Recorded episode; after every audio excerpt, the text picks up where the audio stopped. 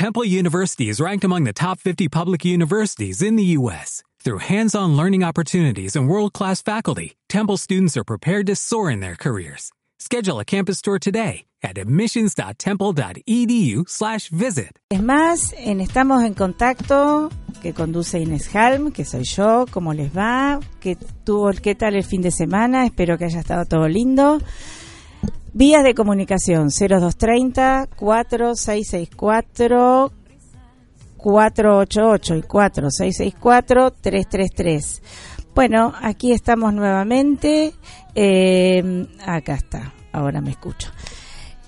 Hoy nos vamos a dedicar a lo que va a acontecer el día miércoles 8 de marzo, que es el Día Internacional contra eh, el Día Internacional de la Mujer. Eh, es una lucha de hace muchísimos años eh, y este año Naciones Unidas y la Organización de Naciones Unidas habla con el tema de la equidad y paridad e igualdad de derechos laborales. Eh, así que vamos a hablar un poquito de eso. Va a haber una actividad aquí en Pilar, eh, organizada por la Dirección de Diversidad y Género del municipio de Pilar. Vamos a hablar con, la directora, con Luciana Ruiz. Este, también adhiere la Mesa Intersectorial de Violencia de Género. Eh, y luego vamos a hablar con compañero, amigo eh, de la asociación bancaria, justamente hablando de los del paro de mañana. Y eh, vamos a hablar también con una delegada mujer hablando también del paro del 8 de marzo porque el miércoles no es solamente eh, una marcha que se va a hacer en distintos lugares a partir de las 6 de la tarde, sino que va a haber un paro internacional de todas las mujeres internacional. Así que eso también lo vamos a tener, vamos a charlar un poco. Comenzando, eh, voy a contar un poquito la historia Desde los años 70, el feminismo demanda una revisión de los derechos humanos para integrar a la mujer en ellos, así como reconocer las diferencias y particularidades específicas de las vidas de las mujeres. Se trataba, y se trata todavía, de visibilizar a más de la mitad de la población y ampliar el ámbito de la actuación del derecho a la esfera privada y en la que estaba recluida la población femenina. De hecho, la participación pública y la representación en política, justicias, cargos económicos y educativos es otra de las reclamaciones de los y de las defensoras de los derechos de la mujer. De ahí la importancia de un feminismo radical, bien resumida su lema, lo personal es político. Gracias a ese a esta redimensión de ámbitos del derecho, la violencia de género, la salud reproductiva, la protección contra los delitos sexuales, se han incorporado a las legislaciones y tratados internacionales.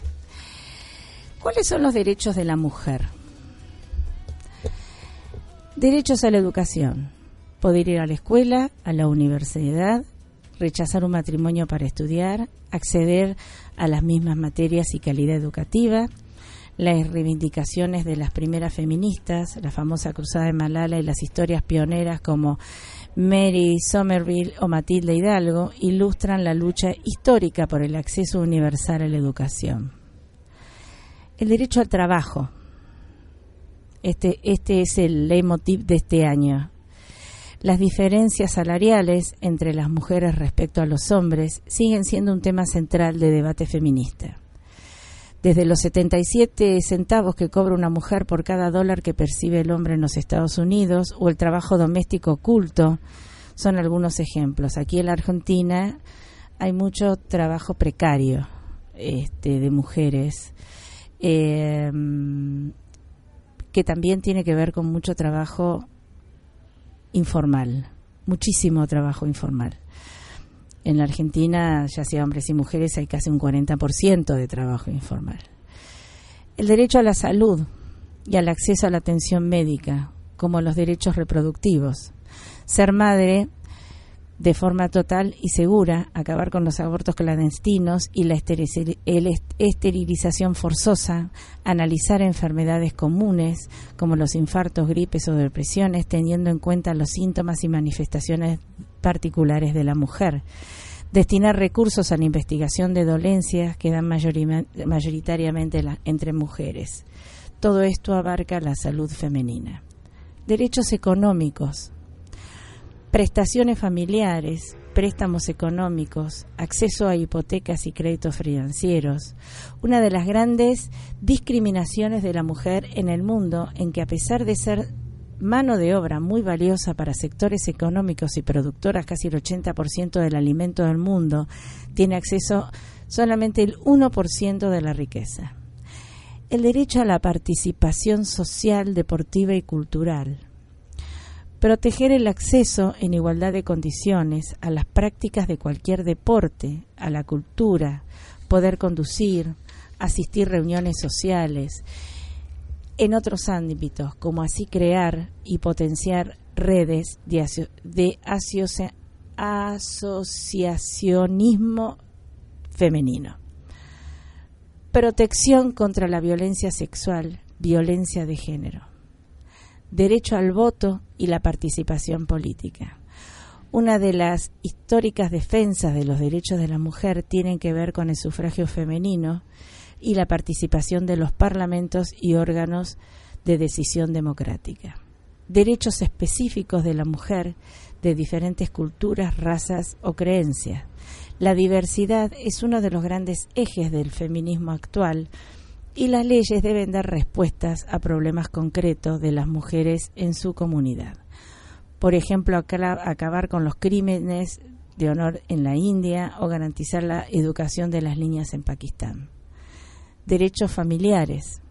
Es permanente la revisión con los nuevos modelos de familia y vida personal, las leyes de divorcio que ya están, el reconocimiento de la paternidad, la elección libre de pareja, tienen sus orígenes en el feminismo, la defensa de la libertad, la mujer, la protección en la esfera familiar. Eh, nosotros aquí, con respecto al derecho a la participación política, eh, se ha sancionado y se ha promulgado la ley en la provincia de Buenos Aires. Es uno de los que se está pidiendo a nivel nacional, que todavía no está incorporado, que es la ley de paridad. Eh, la ley de paridad y proporcionalidad que tiene que ver con un 50 y 50 en cargos electivos en todos los ámbitos, en la justicia, en el ámbito legislativo y en el ámbito ejecutivo todavía no llegamos a tener esa e, esa paridad. Eh, hay algunas provincias que ya la tienen de hace un tiempo, como es el caso de Córdoba, como es el caso de la ciudad de Resistencia, no toda la provincia, pero sí en Resistencia, como es el caso de Río Negro, que desde 2009 que existe paridad. Pero aquí en la provincia de Buenos Aires está promulgada la ley, pero todavía no se está llevando a cabo y no sabemos si se va a reglamentar para tener en cuenta para este año lectivo. Em, y toda la lucha de las mujeres siempre se habla de la perspectiva de género. ¿Qué significa la perspectiva de género?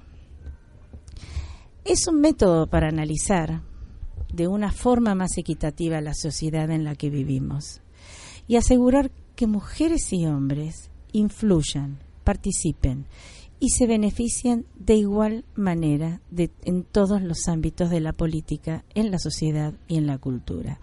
Igualdad de derechos, como todos los derechos que leímos antes, e igualdad de oportunidades en cualquier ámbito de cualquier lugar de la República Argentina.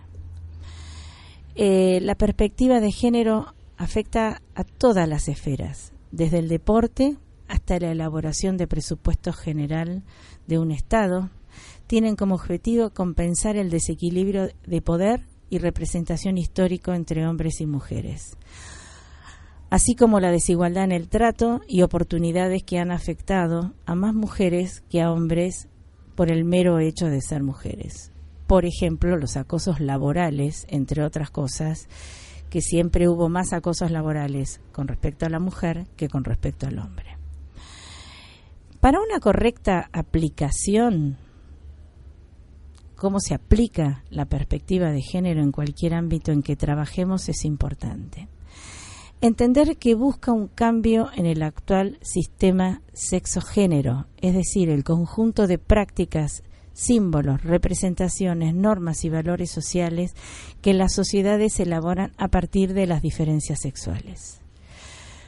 Dos de sus principios objetivos son modificar la posición de desigualdad y subordinación de las mujeres en relación a los hombres en los campos económicos, políticos, sociales, culturales y étnicos.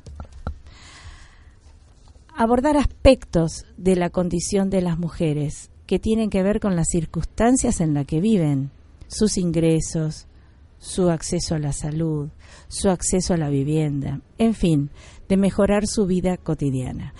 Hay muchas mujeres que hoy saben que son sostén de familia y que su familia está compuesta por ellas y sus hijos, por ejemplo, la elección de una madre soltera. Ella es sostén de familia, como otras mujeres también. No tienen las mismas oportunidades que si tuviera una familia o el pater family, justamente como lo dice la palabra, es un varón.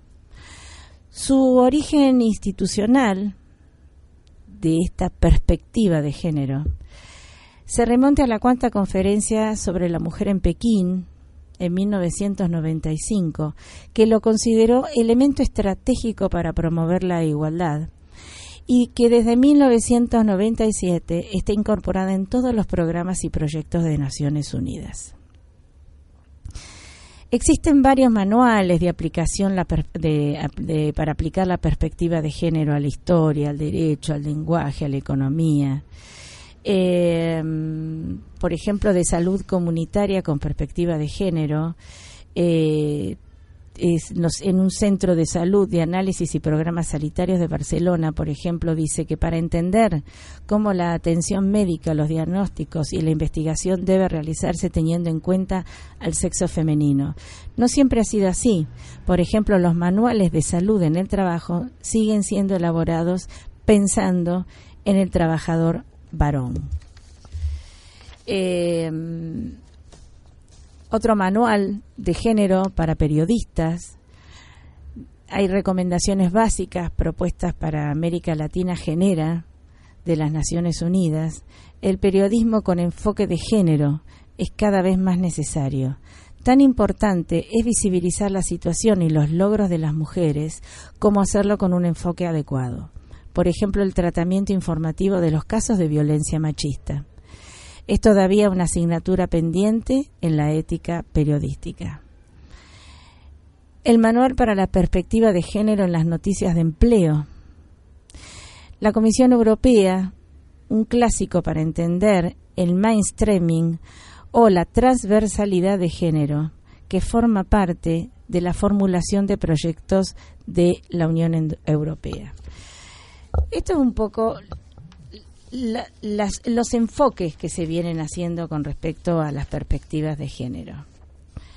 Eh, hay preguntas eh, de un programa electoral que se hizo en varios partidos políticos donde dice, ¿qué se beneficia por igual a hombres y a las mujeres? ¿Incluyen algunas medidas concretas sobre el empleo femenino y cambios de la división de trabajos por sexo?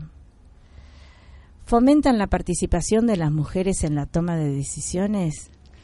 Hay mujeres que toman decisiones, por ejemplo, vamos a hablar desde lo político, como se dice en lo vulgar, la mesa chica para elegir candidatos. ¿Está la mujer sentada en esa mesa? ¿Decide la mujer en esa mesa? Me parece que todavía no. Me parece que todavía seguimos teniendo una visión y cultura muy machista con respecto a eso. Bueno, vamos a un pequeño corte, Hernán, una pequeña música y que seguimos.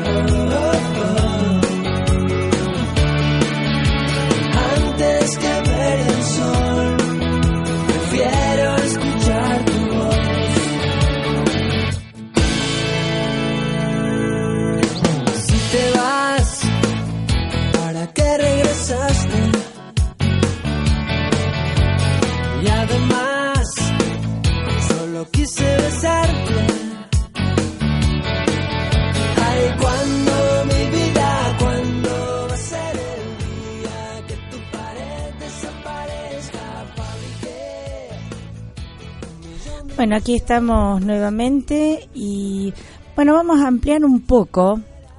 Ya hablamos de del acontecer del día miércoles, este, un poco lo que significa perspectiva de género, la lucha por la igualdad en los distintos ámbitos para las mujeres. Pero este año, este, el tema primordial tiene que ver justamente con la igualdad en el área laboral y, la igualdad en la brecha, hay una brecha salarial importante.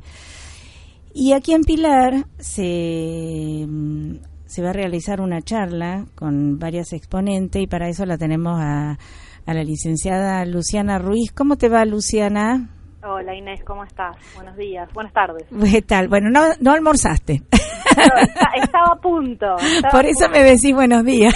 sí, sí, sí, una mañana ardua. Así que bueno, contanos un poco cuál va a ser la actividad de, del día miércoles, porque es muy interesante, porque está, este año hay una visión diferente, ¿no es verdad? No solamente por, el, por el, los femicidios, ni una menos, sino que le agregamos algo más. ¿Mm? Sí, bueno, nosotros desde la dirección siempre tratamos de, trabajar eh, en materia de prevención y promoción, abriendo eh, a otros tipos de violencia y no solamente hablando de la violencia física en el ámbito doméstico, que es quizás lo más conocido, eh, lo más sancionado, lo más este, desnaturalizado de alguna manera.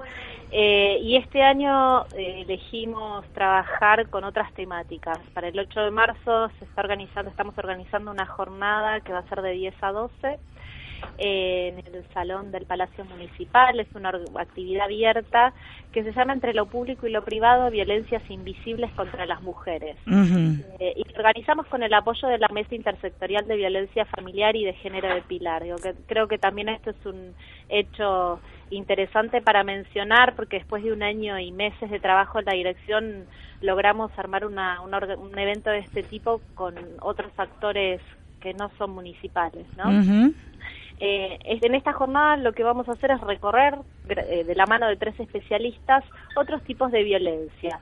Va a venir una especialista que nos va a hablar sobre, eh, nos va a contar una investigación, pero va a traer ejemplos concretos de qué pasa con los medios de comunicación, con la violencia simbólica en los medios de comunicación, eh, cómo, cómo estos medios representan la violencia, cómo aparece la violencia en, mujeres jóvenes representada en los medios de comunicación. después, otra de las expositoras va a hablar del acoso callejero, que es otro tipo tipo de violencia sexual, pero en el espacio público. Así es. Y una tercera invitada, Lidia Heller, eh, va a hablar justamente de esto que vos hacías mención, de la brecha salarial, el techo de cristal, qué pasa con la carrera laboral de las mujeres, cuando muchas veces tienen que, por cuestiones de cuidado eh, y por otras cuestiones que tienen que ver con la división sexual del trabajo y con la desigualdad de género, dejar de lado este, o ni siquiera aspirar a desarrollar su carrera eh, profesional. Claro. Sí. Eh, así que en esta jornada vamos a estar recorriendo estos temas de la mano de estas tres especialistas, ¿no? Para nosotros es también un, un honor poder contar con la presencia de tres personas que nos dijeron que sí, sin dudar, en una jornada tan especial, porque además de, en el Día Internacional va a haber una marcha, hay movimientos y actividades en todos lados. La verdad que poder contar más el paro. Esas tres personas es el paro, claro, por eso. El, paro, el paro, internacional, sí, sí. Por eso, por eso. Entonces digo, en esta jornada que es tan especial, que tres especialistas nos hayan dicho que sí, también para nosotros es una gran alegría. No, porque aparte eh, siempre es bueno tener este concientización de, de, lo que tiene que ver aparte de la violencia, este, como vos decís, que es el, el, más conocido o el que más estamos fomentando para que no haya justamente, que es la violencia física, hay otras violencias que uno las tiene incorporadas, pero no, no, las, no las individualiza. Este, y es importante que, que uno que uno la, la, violencia callejera es terrible y uno no se da cuenta porque es ya está ya ya está incorporado en nuestra cultura no es verdad de las mujeres ir caminando por la calle y que nos digan cualquier cosa. Exacto. O sea hay cosas que nos gustan que los digas pero hay otras cosas que no nos gustan. Este y y cómo denunciamos eso cómo hacemos no es fácil entonces tomar conciencia y yo siempre digo lo mismo, que los hombres tomen conciencia. Las mujeres más o menos tenemos conciencia de que lo que nos gustan que nos digan, pero los hombres a veces no toman conciencia. Y nosotros tenemos que apuntar a que los hombres tomen conciencia, ¿no es así? Sí, sí, claro. Bueno, esto es una actividad obviamente abierta al público en general, no es para mujeres, eso desde ya lo aclaro, porque me lo ha preguntado, por eso lo aclaro.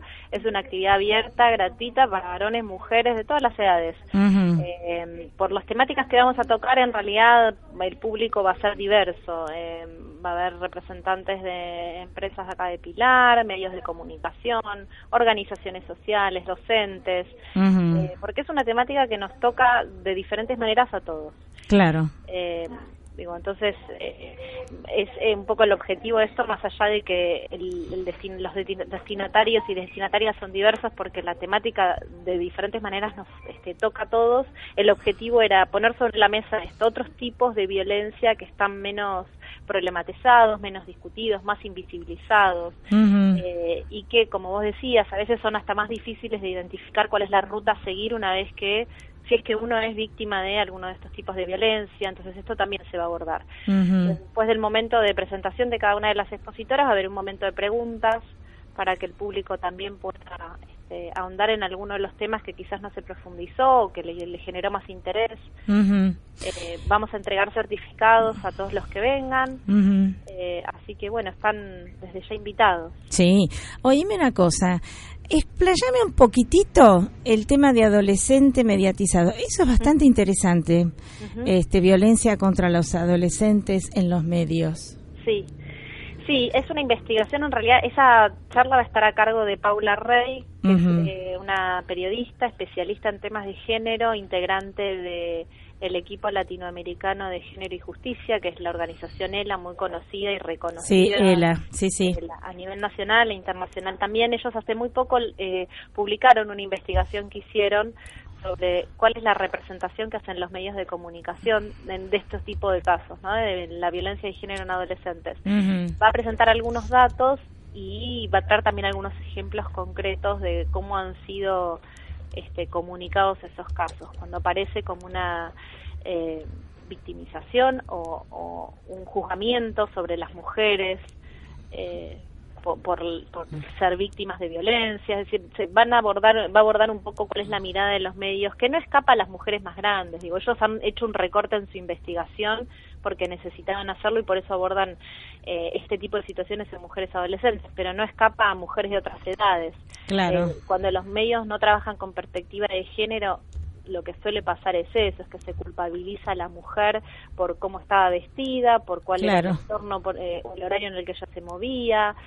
Eh, entonces se, va a trabajar un poco eso, es decir, se ha hecho, se, han, se ha logrado y se ha crecido y se ha mejorado muchísimo la comunicación eh, en, estos últimos años, justamente porque hay organizaciones sociales e instituciones que están sobre estos temas trabajando constantemente pero bueno, todavía falta, falta mucho, como en todos estos temas, ¿no? Claro. Eh, entonces lo que viene a contar ella es un poco eso, bueno, ¿qué es lo que falta? ¿Qué es lo que falta y, sobre qué cosas se pueden seguir trabajando para mejorar la comunicación? Y va más allá de los medios de comunicación.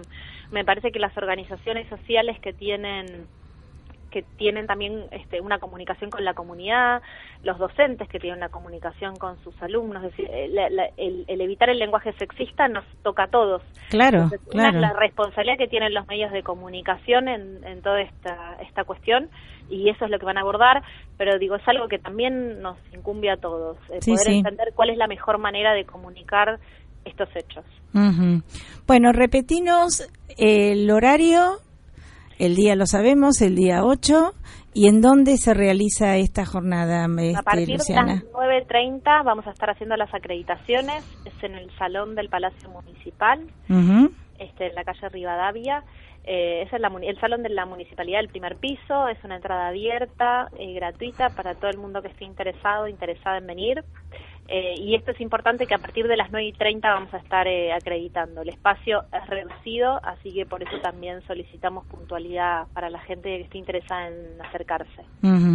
Bueno, te agradezco enormemente. Bueno, nos estamos viendo, obviamente, como integrante de la mesa.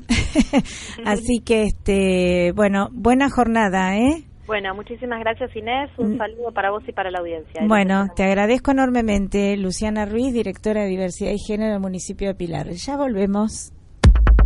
CR Sweaters, en Panamericana, Ramal Pilar, kilómetro 54500, esquina Champañac, local 113, mencionando Estamos en contacto o a Inés Halm, descuentos a jubilados y pensionados.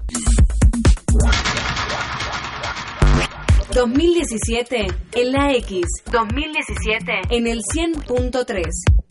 Todo el día con vos.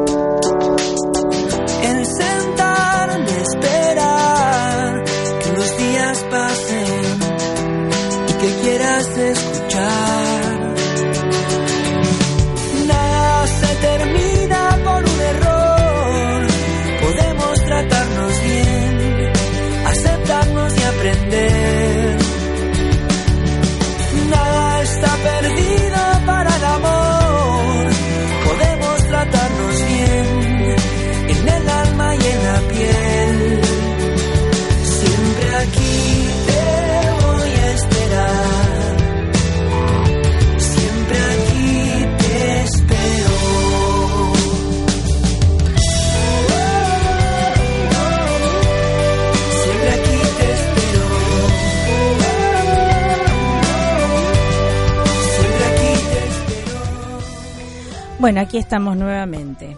El jueves pasado se ha realizado en la Cámara de Diputados de la Nación una presentación este, sobre equidad salarial. Las diputadas nacionales de la Unión Cívica Radical, Carla Carrizo y Alejandra Martínez, Carlos Carrizo es de la Ciudad de Buenos Aires y Alejandra Martínez es la presidenta de la Comisión de Minoridad, Familia, eh, Mujer, Minoría de Familia de la Cámara de Diputadas es de Jujuy. Y junto a otros diputados nacionales y representantes de varias ONG presentaron en realidad dos propuestas, pero a mí me interesa leer este, sobre todo la de la de equidad eh, salarial. Em, ellas em, cuentan que los sindicatos tienen un rol central en la lucha contra la equidad salarial y proponen, por ese motivo, eh, reclamar un compromiso y exigen el cumplimiento de la ley de cupo sindical.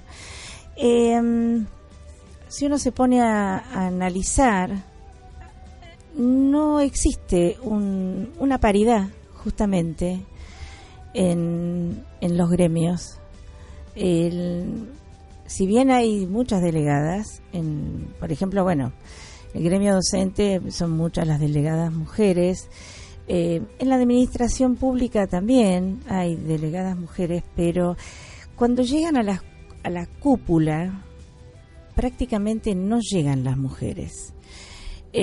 Este, y ahora en un ratito vamos, vamos a hablar con, con una mujer de una, de una de un gremio de la Asociación Bancaria que quiero que nos cuente un poco desde su mirada qué conquistas han tenido en ese gremio, por ejemplo, que es un gremio que lo tenemos conocido, este, conocemos al secretario general Palazzo, pero vamos a hablar con, con, el delegado de aquí, el secretario de aquí de, de, la zona de San Martín y 3 de febrero, con Jorge de Antoni, y, y con la delegada, que quiero que nos cuente un poco la, la mirada, cómo ve ella desde, desde los derechos de la mujer dentro de un sindicato.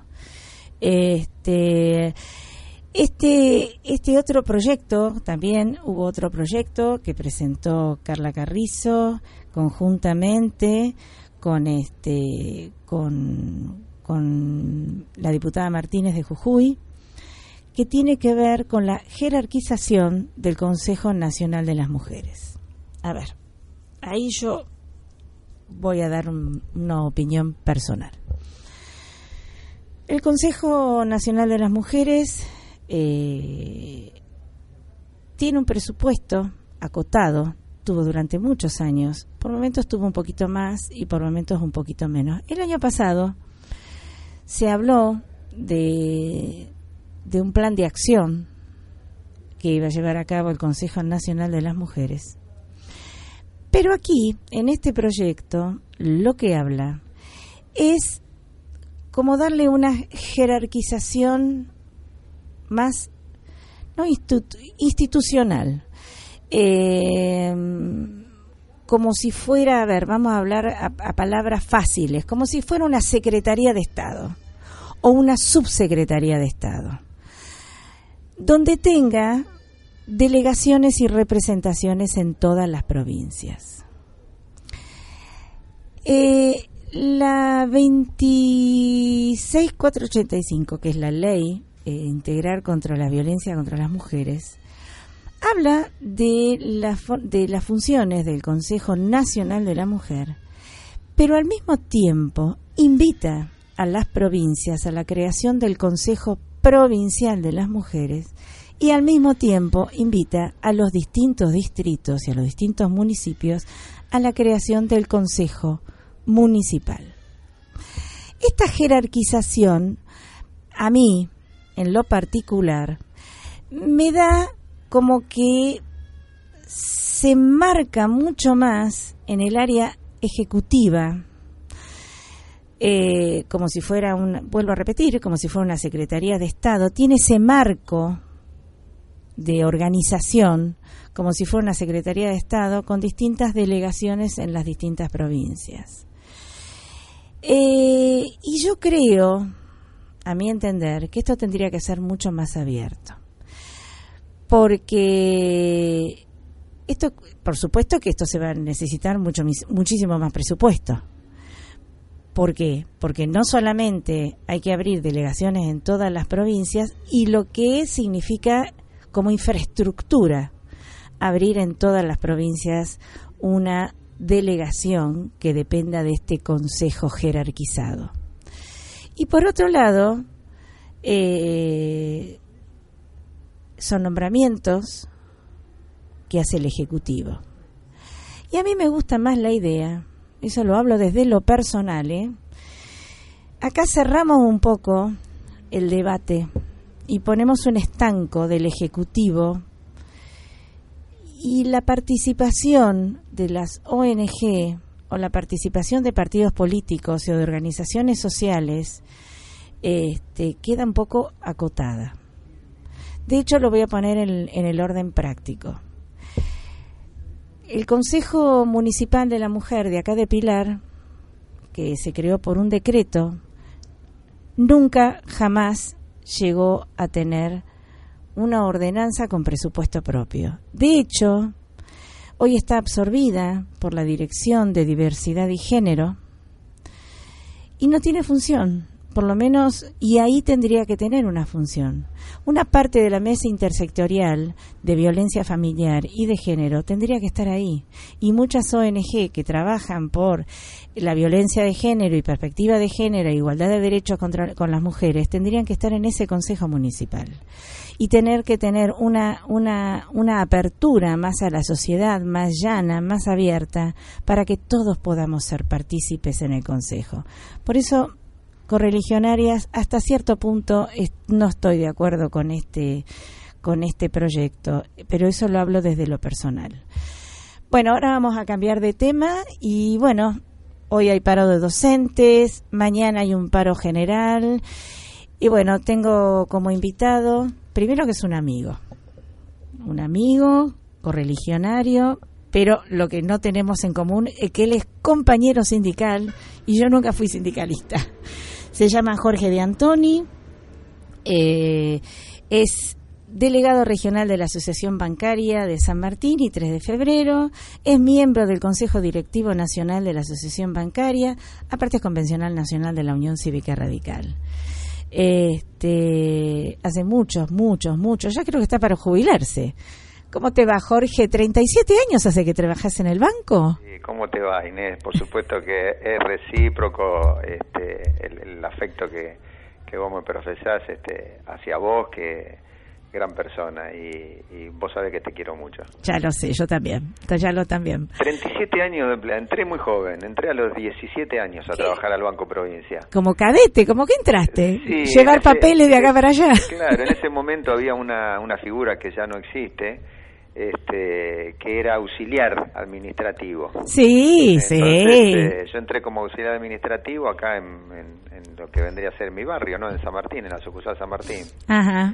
Trabajé siete años ahí, después estuve en la sucursal de Don Torcuato, Polvorine, Ballester, Villa Maipú, La Plata y terminé en Casa Central.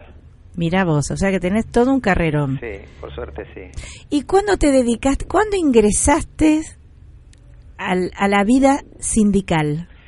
Y mira, yo en, el año 82, un amigo en común que participábamos de, del seleccionado de fútbol del, del Banco Provincia me comentó que iban a hacer una reunión estamos hablando en época de dictadura todavía, este, en el Club Atlanta, en el gimnasio del Club Atlanta, para trabajar sobre el escalafón bancario, que estaba este, antiguo, estaba vetusto, había determinadas cuestiones que no la contemplaba el convenio, y como yo recientemente había tenido una dificultad, porque yo estaba estudiando en la facultad mi carrera de asistente social, y no nos contemplaban los días de estudio, no lo contemplaba el día de examen, me parecía de que bueno, si yo protestaba por algo me tenía que comprometer y tenía que aportar por lo menos un tiempo de, de, mi vida para poder este, abordar el tema. Claro. Y ahí empecé a trabajar sobre, sobre eso y creo que eso aunado a, a mi militancia política, que no es más ni menos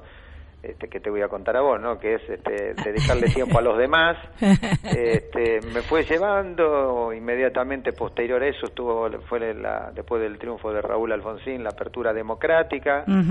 Se normalizaron todas las comisiones gremiales internas de los bancos y yo me presenté como como candidato a delegado general en el Banco Provincia y en el año 85 ya fui delegado general y de ahí bueno siempre transitando la vida gremial, que yo digo que este, la, si bien tanto la actividad política como la gremial, como la de la, una ONG o una cooperadora, una sociedad de fomento, son todas actividades nobles, yo creo que la actividad este, gremial, eh, aparte de ser noble, tiene otros tiempos, o sea, acá por ejemplo, te cuento, la semana pasada nos, nos, nos comunicaron de que había dos compañeros, una compañera, un compañero del banco hipotecario de acá de San Martín, que no le renovaron el contrato, o sea, eh, se quedaron sin trabajo en un segundo. Y ahí en la actividad gremial no es como en la actividad política, quizá que a vos te dan un proyecto, podés analizarlo, lo podés estudiar, claro. vas a la comisión, lo trata la comisión, después eh, lo trata el Parlamento. Acá el compañero se quedó sin trabajo ahora. Y tenés que llamar a recursos humanos a ver qué pasó y qué se... Claro. Y ahí empiezan las acciones. Sí, sí. Este, pero bueno, qué sé yo. Yo, yo sinceramente, si bien este, hemos vivido mucho de sobresalto, también fueron inmensas las satisfacciones que me, que me ha dado la actividad sindical. Más aún después de, de la aparición de, de Sergio Palazzo al frente de la organización sindical. Que y porque tenés el mismo tinte político. Sí, sí claro, estás un poco más cómodo. Vos sabés, vos sabés una cosa de que casualmente, mira, hoy en la noche hay un, un encuentro, una comida con Palazzo de todos los dirigentes gremiales del país este, para abordar la nueva etapa de la organización después de haber salido de este conflicto. Sí. Pero salió bien el conflicto, dentro de todo salió por bien. Sí, Por suerte sí. Y vos sabés que este, en esto de, pensar el, sindicato el sindicato que viene, eh, lo comentábamos con, con los compañeros de que mm, vos volteás la cabeza para mirar los pasos que diste y es increíble lo que hemos lo que hemos avanzado en, estos últimos tres años. Sinceramente es terrible. Y es es encomiable la tarea también que nos queda porque también somos observadores de todo lo que nos falta. Claro obvio. De todo lo que nos falta. Y contame un poco mañana hay paro general. Mañana hay paro general. Hoy hemos eh, participado eh, solidariamente en la marcha con los docentes. Sí o sea, ustedes acompañan por solidaridad a todo, a todos los, a todos este, a todo, a todos los gremios, en realidad. Nosotros lo que creemos es que eh, no solamente la cuestión solidaria que todos deberíamos ser solidarios en la medida que compartamos los reclamos, sí. este, sino que nosotros lo que propiciamos es mm, abonar un camino que genere una empatía para alcanzar la unidad de los trabajadores. Claro y nos parece, no solo, o sea, aunando esto que te digo, a que nosotros estamos absolutamente convencidos de la legitimidad del reclamo, acompañamos la marcha docente, marcha que era fácilmente darse cuenta que había superado las expectativas de los organizadores. Sí, sí, sí, sí. Es, darse cuenta porque uno charlaba con los compañeros que están en la conducción y te lo decían. este, y, y, antes de ir, mira, lo de mañana, ¿no? Te digo con respecto a esto. Eh, uno no está ajeno a la polémica que se desató respecto de que los chicos son perjudicados porque no comienzan las clases. Eso es cierto. Sí. Eso es cierto. Ahora, pongámonos a pensar cómo fue el inicio del conflicto. Y yo recuerdo muy bien, en el mes de octubre del año pasado, todas las organizaciones docentes la remitieron a cada uno de los gobiernos de provincia y al gobierno nacional que convocara a la paritaria docente nacional. En diciembre que no se convocó. No se convocó. Sí. Ahora, no se convocó porque el gobierno tenía muy en claro que si se convocaba la paritaria nacional docente, corrían el riesgo de establecer un porcentual de incremento que superara las expectativas inflacionarias que tiene el gobierno para este año. Claro. Que si bien el gobierno dice que se incorpora la cláusula gatillo para que si supera el 18% aumentar automáticamente, claro. La verdad, la verdad es que después de la experiencia que vivieron los trabajadores bancarios, donde tuvimos que ir a la justicia para que nos paguen lo que habían firmado, decime vos si el gremio docente puede estar tranquilo firmando esa cláusula para que le paguen el aumento cuando a nosotros no nos quisieron parar algo que ya habían firmado. Claro, sí, sí, sí, sí. Eh, es comprensible. Ahora, igualmente, este, yo creo que hay que, posterior a esta medida de fuerza, hay que volver a sentarse, deberían los, los, compañeros docentes, y yo sé que está en el espíritu de ellos. Yo sé que he hablado recién, se acaba de ir de acá de la Asociación Bancaria, que vino a conversar conmigo, este José Luis Nogueira, que es el secretario general de SUTEBA de acá de San Martín y de 3 de febrero y sé que está en el espíritu de ello inmediatamente volver a las mesas de, o sea, que haya una mesa de discusión, porque en la verdad no le han ofrecido una mesa de discusión, sino lo que le ofrecieron fue una mesa donde le comunicaban las decisiones. Claro. Ahora, a mmí siempre me, me quedó, vos que estás más en la parte gremial, eh, yo he trabajado muchísimos años en, la, en, la, el Ministerio de Trabajo y obviamente he estado con montones de sindicalistas, pues van todos los días. Ahora, me llamó mucho la atención la cantidad de eh, sindicatos que hay. El, sindicato del docente, el docente en general, está representado por muchos sindicatos. Si no me equivoco, creo que son 37 gremios. Yo creo que es uno de los de, de, las áreas donde más cantidad de sindicatos hay. Porque, por ejemplo, en el Estado. probable, sí. sí, sí, en el Estado. Por ejemplo, en el Estado Nacional tenés UPCN, tenés ATE.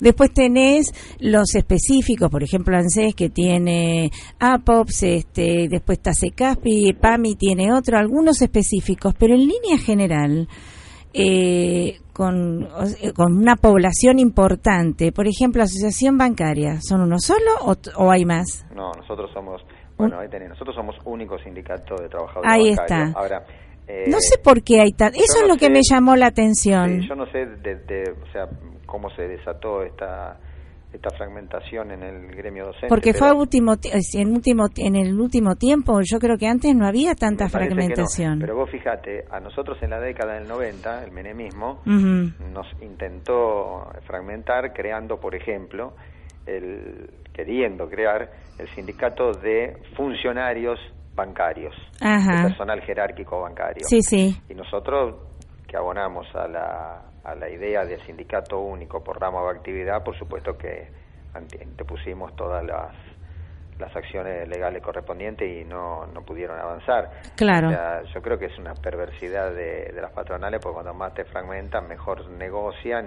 Claro. Pero este, es algo que, bueno, ahora no ha podido lograr con el gremio docente, felizmente, ¿no? Eso me llamó poderosamente la atención.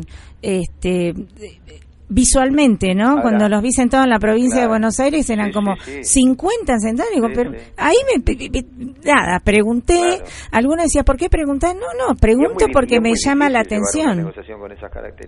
claro, claro, porque no se ponen, no es fácil ponerse de acuerdo. o sea, ahora, vos fíjate una cosa, bien vos decías, vos has tratado desde el Ministerio de Trabajo este, en distintas oportunidades con distintos... Con todos. Ahora, con todos. ¿sabes qué es lo que hace más difícil o más complejo las discusiones? Mm. La impronta que le pone cada gobierno a los ministros de trabajo. Vos fíjate una cosa, todos dicen a Alfonsín le hicieron este, 13 paros generales, pero Alfonsín siempre daba instrucciones a sus ministros de trabajo Así es. que se los convocara a una discusión, que tuvieran hasta que las velas ardan para las discusiones y después cada uno sostenía su postura. Cumplida esa, esa etapa, eh, la parte sindical quedaba liberada para llevar las medidas que crea conveniente y el gobierno resguardaba para sí todas las sesiones que creía que tenía que llevar adelante para resguardar la actividad correspondiente. Y eran negociaciones que terminaban a las 12 y 1 de la mañana. yo me acuerdo en, ¿eh? esa, en, el gobierno de Raúl Alfonsín. Sí, me habré quedado hasta era tarde. Congresal, era congresal nacional de la Asociación Bancaria. Y yo recuerdo eso. Después, posteriormente, en la década del 90 fue traumática, mm. donde se impuso, por supuesto, el conservadurismo también dentro de las negociaciones salariales. Hubo una sola época que hubo más un poquito de apertura, pero duró únicamente un año, que fue del 90 en el año 93 cuando estuvo Enrique Rodríguez como ministro de Trabajo. Por eso no duró tanto. Por eso no, porque él venía, él venía de la representación gremial, porque él era abogado gremialista, era, abogado de la CGT. Entonces tenía otra mirada, otra mirada. Yo ahí fui, fui, jefa de gabinete en esa época y ahí hubo por ahí una apertura un poquito más, pero bueno, no, no, no, no, no, no, no, no enganchaba Enrique con ese gobierno, me acuerdo. Este, es justo decir, y creo que no tengo que dar testimonio de mi no quinerismo, porque he sido candidato en tres oportunidades de los 12 años de gobierno por mi partido, este, pero la verdad es que este, el, gobierno de Néstor Kirchner y posteriormente el de Cristina Kirchner se respetaron las negociaciones salariales. Y es más, mi gremio, la Asociación Bancaria, a los gobiernos de Néstor Kirchner y Cristina Kirchner le hizo 11 paros y 13 movilizaciones nacionales. Ahora, también uno debe este, eh, tener claro cuáles son las discusiones que se llevan adelante. Claro. Las medidas de fuerza que llevamos en esos 12 años fueron por dos cuestiones, por cuestiones salariales y por impuesto a las ganancias. Sí. Nosotros, de lo que va de este gobierno, las medidas de fuerza que llevamos adelante fueron, primero, por negociaciones salariales y por despidos. Claro. Cuando nos echaron a 37 compañeros del Banco Central y 7 del Banco Provincial. Sí, me acuerdo. Estamos complejos. Claro. bueno, ahora te voy a dejar porque quiero hablar con tu compañera. Pero sí. Porque ella ha llegado a tener este un cargo, Verónica. Y quiero que nos cuente un poco, porque este año, en el Día Internacional de la Mujer, justamente, eh, la lucha o el eslogan o el pedido internacional justamente va a ser un paro para la equidad y paridad salarial y equidad laboral para las mujeres. Entonces, me gustaría tener con ella una, una pequeña charla, una pequeña mirada, porque ella llegó a ser subdelegada regional. Este, y no todas las mujeres llegan a tener un cargo dentro de la asociación. Si vos me permitís, la voy a presentar yo. Bueno, presentala. Verónica, Verónica este, que es subdelegada regional, este, aparte Verónica Gómez. Verónica Gómez, exacto. Aparte, Verónica es congresal este, por la Asociación Bancaria ante la Confederación General del Trabajo este, y, tiene una, una vasta experiencia dentro de la organización. Fue también secretaria de la seccional Buenos Aires de la Asociación Bancaria, que es la seccional más importante del país. este, y te puedo asegurar que es encomiable la, la lucha que da por el derecho de las mujeres dentro del ámbito del trabajo. este, que así, bueno, yo te dejo con Verónica, que acá está, trabajando conmigo. Y un beso grande, Inés, y gracias por esta oportunidad de, poder conversar. Te digo, vas a venir varias veces a charlar acá. Pero por supuesto, con mucho gusto. Bueno, un besito grande, Jorgito, gracias. Hola, Vero. Hola. ¿Cómo te va, Verónica? ¿Qué tal? Un gusto. ¿Cómo va? Muy bien, muy bien. Bueno, mira, tenemos cuatro minutitos, tres minutitos. Vale. Contame un poco, ¿cómo, cómo ¿Cómo ves el día, porque el día miércoles, este, si bien es el Día Internacional de la Mujer, hay una consigna muy importante que tiene que ver con la equidad e igualdad laboral este, y, el acorte de la brecha salarial. ¿Vos cómo ves como mujer y como sindicalista que trabajás con perspectiva de género, obviamente, este, este, este, este miércoles con respecto a esa lucha, esa conquista que tantas mujeres estamos buscando? Bueno, este miércoles este, para nosotras es un día muy importante, eh, porque, porque cada vez somos más, cada vez estamos más unidas, cada vez eh, tomamos más conciencia de lo que nos está pasando y nos identificamos y nos identificamos entre nosotras mismas, que es importantísimo. Sí hay una, no hay una equidad en el, en el ambiente laboral. Por ahí nosotras tenemos en una misma, en una, en un mismo nivel de jerarquía tenemos dos sueldos diferentes. Claro. Uno es para el hombre y otro es para la mujer. Y al menos en el rubro bancario eh, está marcado que en los cargos generales y en los cargos jerárquicos siempre son hombres. Claro. No hay ni una mujer. Y la mujer que llega, eh, a veces, tiene que sortear innumerables inconvenientes. Así es. Porque cuando tenés hijos es, un inconveniente, cuando los chicos están en, en, época escolar es un inconveniente, cuando el nene es chiquito eh, y lo tenés que amamantar es un inconveniente.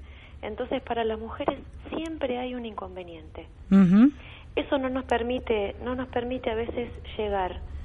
Y este techo de cristal que sufrimos todas, ¿sí? Eh, a veces es tan invisible que nadie lo ve, nada más que uno que lo padece. Después tenemos otro, otro suceso que es el, el espacio empantanado, el barroso, que es como que estás pegada en una superficie que no te dejan ascender. Claro. Entonces pasas años haciendo una misma tarea, pasas años sin tener una, un reconocimiento a tu, a tu trabajo, y eso lo padecemos muchas. Sí, sí. Y, y creo que este, este miércoles, más allá de que también vamos por el colectivo Ni Una Menos. Claro, no, por supuesto. Eso es una... Eh, tenemos que erradicar la violencia contra la mujer. Entonces tenemos que, que luchar de todo, porque el medio de comunicación también ejerce violencia. Claro. En la manera que, que se dan las noticias muchas veces de las chicas, también es una forma de violencia. Así es, tal cual. Así que, bueno, este... Ahí nos estaremos, vas, vas este, ¿hacen una marcha en San Martín o van, a, o van al Congreso? Mira, vamos al Congreso ah. con la columna eh, tanto de la, de la bancaria como también de la corriente federal. Bárbaro. Nosotros bueno. que estamos nucleados ahí, este, vamos a hacer una... Tenemos que ir con una prenda negra. Claro, sí, sí, sí, sí, sí. Así, es, así toda vamos con prenda negra, así es. Sí, sí, sí, sí, yo voy, salgo desde el Comité Nacional. Muy bien, muy bien. con la red de mujeres, así que este Nos veremos ahí. Nos veremos ahí y bueno, muchísimas gracias, Verónica, muy amable por tu espacio. Gracias. Gracias chao, chao. Bueno, se nos está terminando el programa Mujeres, las que marchen, las que participen en, este Día Internacional de la Mujer, la consigna de llevar algo negro que representa el luto de todas las mujeres que vamos perdiendo día a día. Y pelear por nuestros derechos este, y nuestras conquistas. Una amiga mía hizo una frase que a mí me gustó mucho, que se llama Despojada de derechos, poco valen nuestras vidas. Hasta el martes, buena jornada. No sé, ah, perdón, hasta el lunes, la tengo con el martes. Hasta el lunes, buena jornada. Estamos aquí en contacto. Muchas gracias, Hernán, por la corrección y porque viste ya mi cabecita. Eh, un, una vía de comunicación para que sepan 4664-488 y 4664-333. Estamos en contacto lunes que viene, 14 horas. Hasta luego.